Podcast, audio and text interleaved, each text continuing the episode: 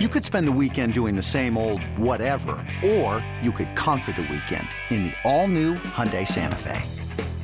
Visit HyundaiUSA.com for more details. Hyundai, there's joy in every journey. Of course, you listen to Grind Season on Audacy, and the Audacy podcast. You can get us on the free Audacy app or wherever you get your podcasts, Spotify or wherever else. Make sure you're hitting that subscribe button for us. We'll have another episode for you, doing twice a week. Have another episode for you later on this week.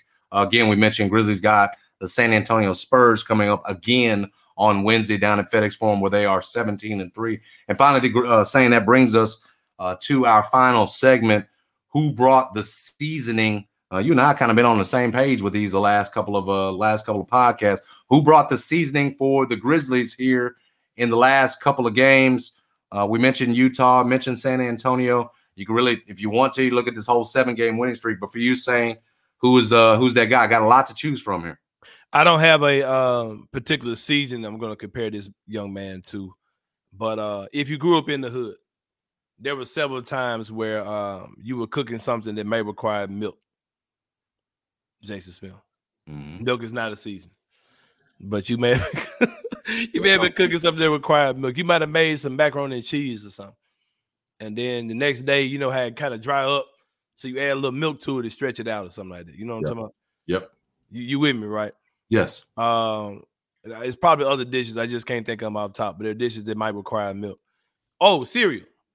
He might be trying to eat some cereal and you out of milk. And your mama will tell you, you better add some water to this shit.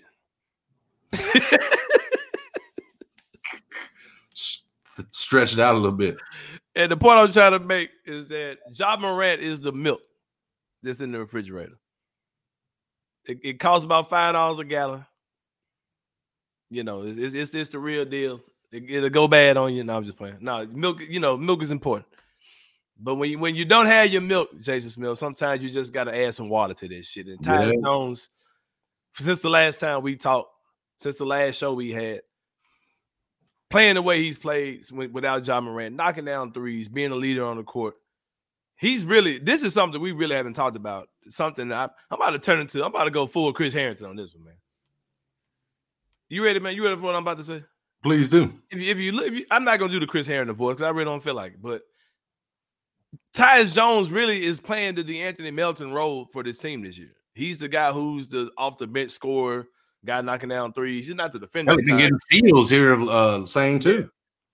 But yeah, he's providing that off the bench. I believe that when the Grizzlies had their what's it called, the end of season interviews? What they call them things? The closing wrap up in the year interview. Yeah, when they had those things, and when they had the beginning of the season talks with the guys, I'm sure they told them, man, with D'Anthony Melton gone, we need you to kind of pick up the scoring load. We want you to take the green light to do more off the bench. And I think he struggled with that role in the beginning of the season, but I think that he's really picking up and adjusting to that role well. And he gets my he brought the season. He put the water in that shit when we ran out of milk with John. I like that. For the last two games for sure. Was it 24-6 against his brother against the Spurs, and then had 21-6 in the win over Utah.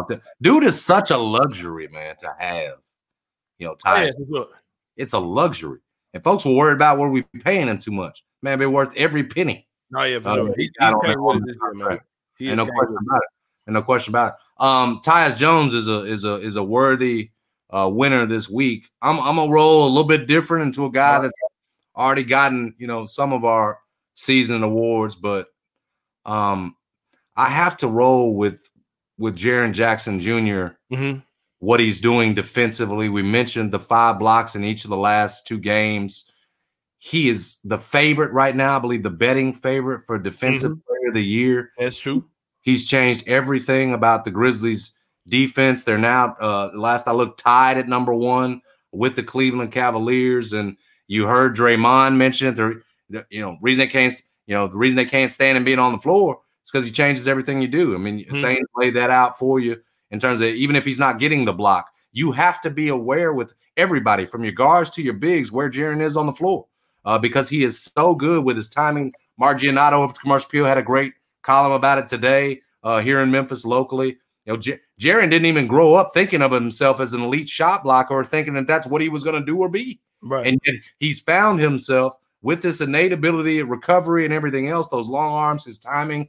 He has reached a point where I think we've clearly identified, you know, not just best in the league right now, but maybe one of the, you know, one of the best for, you know, years to come. Hopefully it stays that way. Yeah. I know we've talked a lot about his offensive game, saying I think that was the last reason we gave him a you know, he got this award because he stepped up and been more of a, you know, inside out guy. But I think you got to you got to give him the credit for what he's doing on the defensive end right now. It's not just high level. It's not elite level. It's the best elite in terms of shot blocker right now. Right. You know, there ain't nobody out there. You know, Claxton, some of these other guys, I don't think that are more feared right now than Jaren Jackson Jr. is on the defensive end. Yeah, and you mentioned this earlier. Jaren is tied for third place in blocks. He's a lot behind the Brook Lopez and the Nick Claxtons, but they, like you said, those guys have played way more games than Jaren. Jaren's got 79, Claxton's got 96, Brook Lopez is 101. At the pace that Jaren's going, man, I could definitely see him catching those dudes, which is wild for sure. That makes sense. Hopefully it continues. We mentioned it. He's going to be first team all defense, going to be defensive player of the year, and Dylan Brooks at the least going to be second team all defense. And why would they not be on when you're going to finish the year top three, right, number one as a team defensively? So hopefully it continues. It's really been, I mean, we can go back and forth, but that defense and them getting back to what they do, Jaren getting settled in is one of the league's best. It's been the reason.